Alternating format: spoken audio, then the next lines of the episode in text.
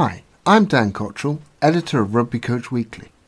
You're about to jump into one of our podcasts. If you want to find out more about this podcast and also all of the great content, drills, activities, games, and advice on the website, then go over to www.rugbycoachweekly.net. I hope you enjoy the podcast. And that include could include telling people what to do. If that's the thing that is the blockage or the thing that will accelerate learning in that moment, i.e., it's what the learner needs or what the player needs, then you do it. You don't you don't waste time. You're looking to accelerate the process rather than slow it down.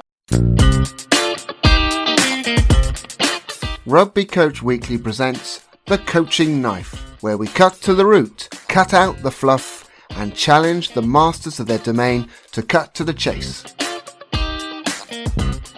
Welcome to the Coaching Knife, where we cut to the root of the matter. In this episode, we speak to Chris Cushion, head of coaching at Netball and professor of coaching and pedagogy at Nottingham University. Focusing on what good coaching looks like, we're going to ask the question what do coaches get wrong about using direct instruction? Chris, are you ready for the knife? I'm ready, Dan. I'm ready. Thanks for having me on. Okay, what is direct instruction? Well, I think the question around what do coaches get wrong about direct instruction is it's ma- it's massively misunderstood. So direct instruction is a broader pedagogical approach uh, that encompasses a range of tools and approaches or way of dealing with learners, uh, working with learners. And our current thinking around coach development and coach education puts direct instruction or instruction in a box and reduces it to just telling people what to do. But is I mean, just going I mean, I know we could reduce it to that, but is telling people what to do bad in itself? It's not bad in and of itself when it meets learner need or a player need or athlete need. But direct instruction is a whole range, is a is a pedagogical approach in and of itself. And I, and over the over the years, and I've been part of this, the behavioural research around coaching has tended to reduce instruction or to literally instruction. So the initial research in the 70s really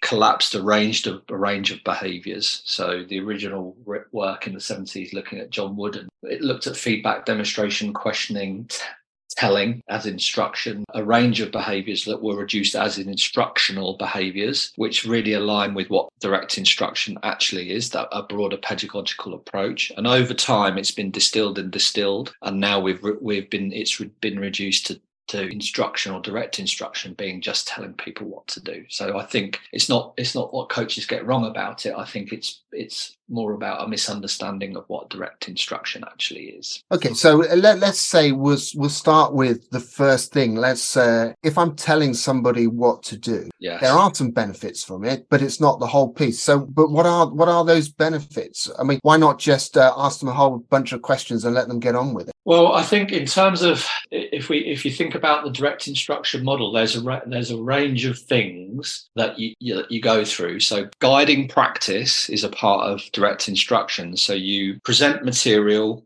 you maybe model it or scaffold it or show an example or show a demonstration. You maybe ask questions of the players or learners about the material. You get them to practice. You then maybe provide some more demonstrations and more um, support. And then you let the then you have independent practice. So you guide and practice, you guide the, the learners practice. And part of that, it's coach led, and that include could include telling people what to do. If that's the thing that is the blockage or the thing that will accelerate learning in that moment, i.e., it's what the learner needs or what the player needs, then you do it. You don't you don't waste time. You're looking to accelerate the process rather than slow it down. So in terms of that, in terms of the the overall model of direct instruction, guiding practice is a part, and within that guiding practice, there could be questioning, there could be instruction, there could be correcting, there could be telling, but it's that's the that's the coach led part of it. So that guiding practice is the coach led part, of which telling could could be perfectly acceptable strategy if that's what is required. Yeah. Uh, so we're saying that direct instruction is a load of different things. Yes. Um, but it's why why the word instruction? It's a great question. Uh, I guess it's in the it's in the roots of it's in the roots of the of the kind of the, the concept. It's instructional. It's guiding others. It's providing an explanation. I don't. I actually don't. So why why does it help learning? So uh, I mean, it it seems obvious in a sense that uh, if you instruct somebody yes. uh, they may they may learn but what is how does how does it make them learn? What what is happening to them that then i mean in a sense what is learning? Well in ter- in terms of if if you think about experts experts are able to pick up cues recognize moments kind of read what's happening in front of them. And one thing about novices is they're not able to do that. So the instructional piece it would be directing learners attention or giving them guidance towards the things that are relevant or the things that they may need to attend to or the things that they may need to understand. So rather than them spending a lot of time searching for things that are relevant or going up cul-de-sacs or in the or in or exploring things that are not relevant or pertinent to what they need to learn the instructional piece kind of is the beacon isn't it that says okay well that, what you're looking for amongst these things is this can you see it yes so I it's can. very contextual so it's very contextual then so we, very, one, of the, yeah, one, of the, yeah. one of the challenges for us is to work out who's a novice and who's an expert and i suppose that um, even expert players are novices in some of the domains that they're involved. Well they're learning all the time aren't they? So i mean i mean an expert has has that kind of has an increased amount of knowledge and is able to recognize cues more quickly and is able to kind of cut to the chase a lot quicker. But if you put an expert in a novel situation they become no longer an expert right? So they're still learning. So you know in in terms of direct instruction it, it does ask you to think about novices and learners in different ways. And it is that knowledge and understanding piece. So you so with an expert or more experienced player, you may not need to demonstrate, for example. You may not need to show them things because they've kind of got that picture in their minds. So they may be more suited to thinking about different aspects or different angles. Where if somebody's never seen or done something before, that you know, you need to give them a frame of reference. You need to give them something. So it kind of looks kind of like this. Now what yours will look like might be different, or your solution to this problem might be slightly different different but here's a frame you know here's an overarching frame through which you can start to work and kind of this is where we're heading. And that's how you that's how you support the novice. And again it's helping them it's pointing their attention to relevant things and saving them a bit of time. Now they okay so i'm interested to say saving them a bit of time. So yeah.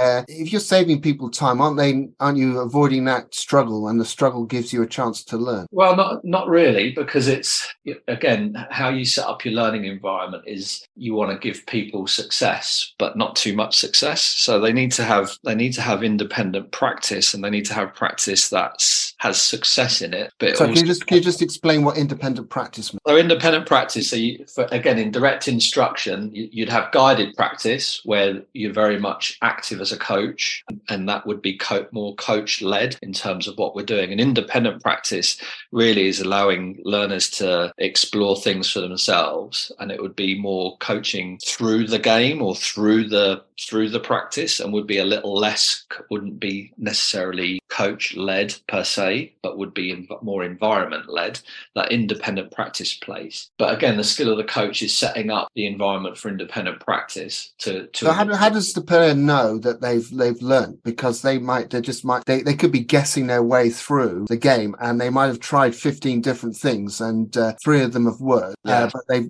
how do they know that they've worked? Yeah, that's a good question. How do we know that it works? Well, there's there's obvious success. It's repeatable. It's transferable.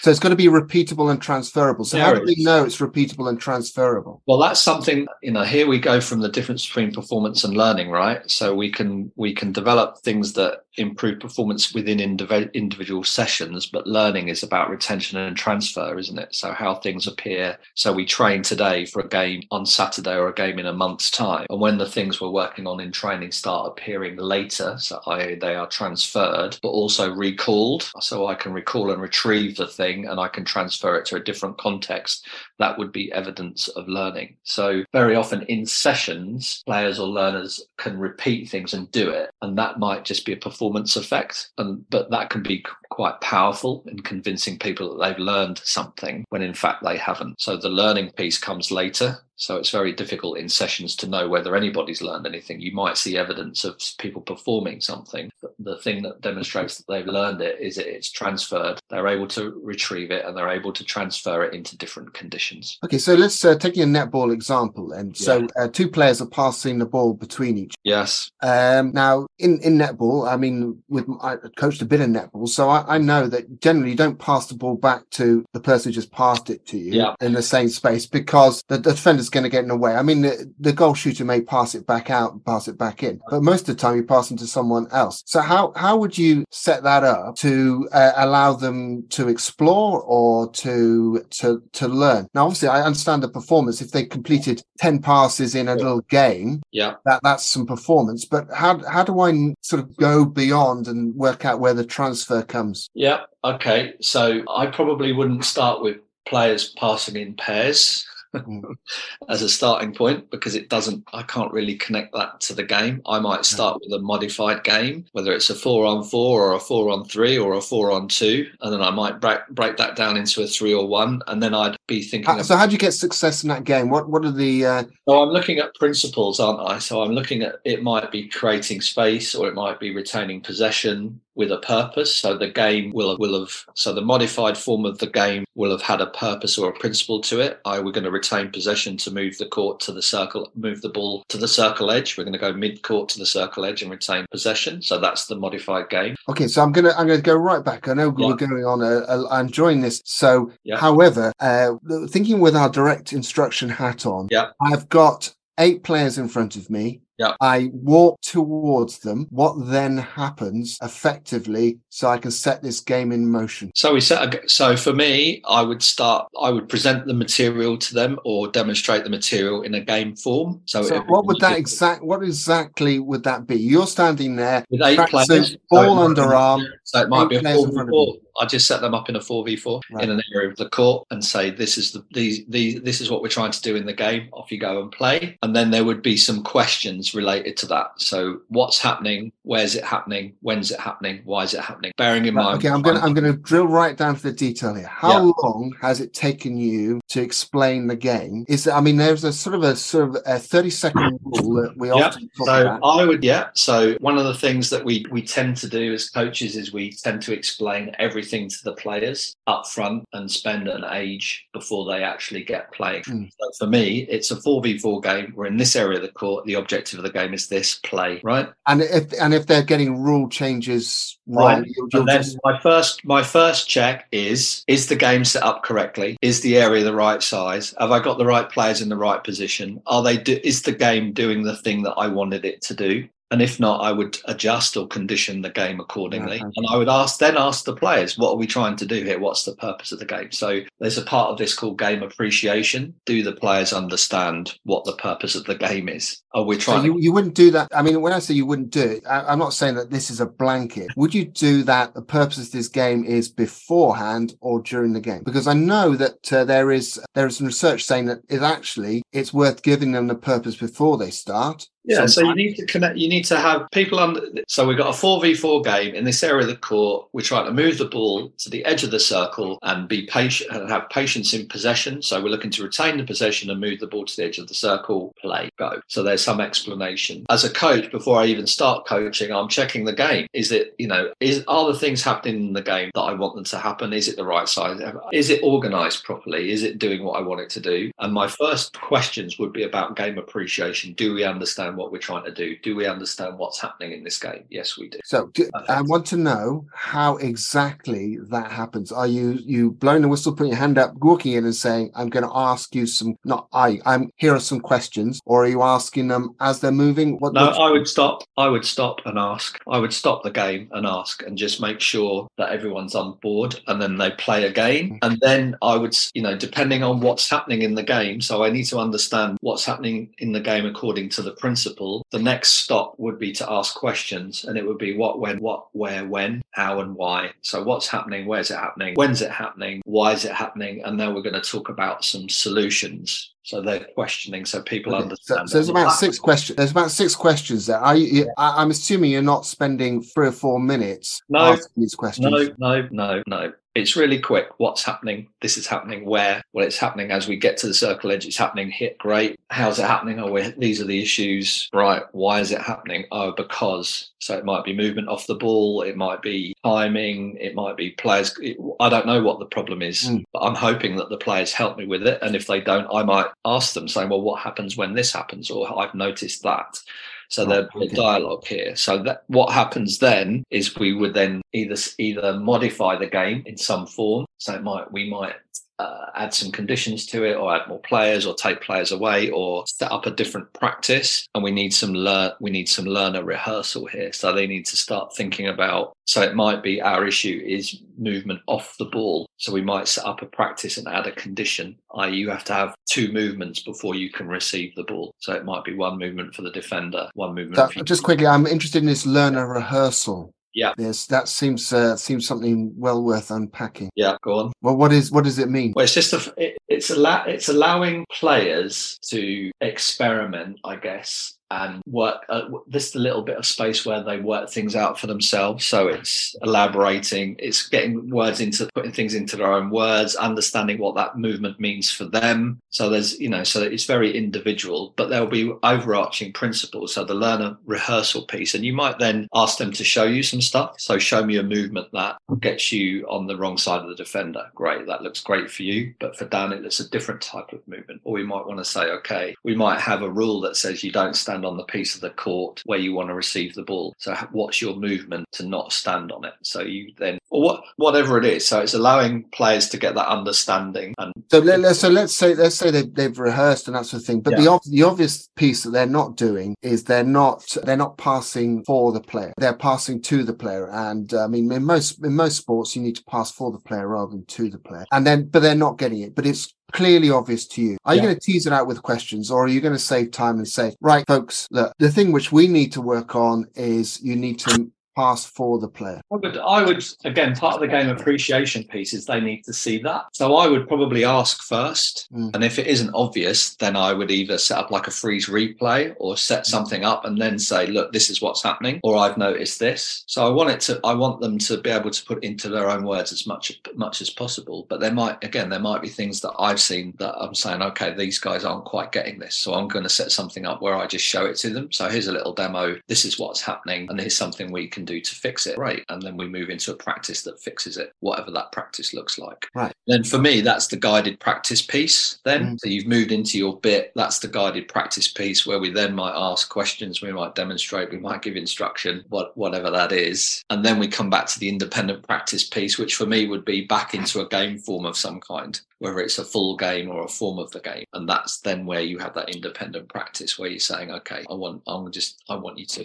now we might go back to the original 4v4 whatever it is and, and work from there so in, in the end part of your training might look like there's just a game going on with me yeah. jumping and jumping out yeah. uh, part of it might be i'm actually right we're going to be i'm going to be more explicit in what i'm going to say we're going to do this do this yeah. and it just it very much depends on uh, your intention and so it, it's got it's there's lots of different things going on. It's not just one way. I'm obviously no, trying to put words into your mouth there by yeah, thinking. No, and what you do will depend on what happens with the learner. So we were filming some stuff for netball, looking at again, it was actually creating space and movement, and it was it was movement in tight areas. So rolling off the body, movement, different types of movement, and players were struggling a little bit with that, recognizing the types of movement they could do in tight areas. So it's just a question of some demos. Let's you know, let me show you some different ideas when you're in a tight space when there's lots of bodies around. How could what sort of movement can you do to get free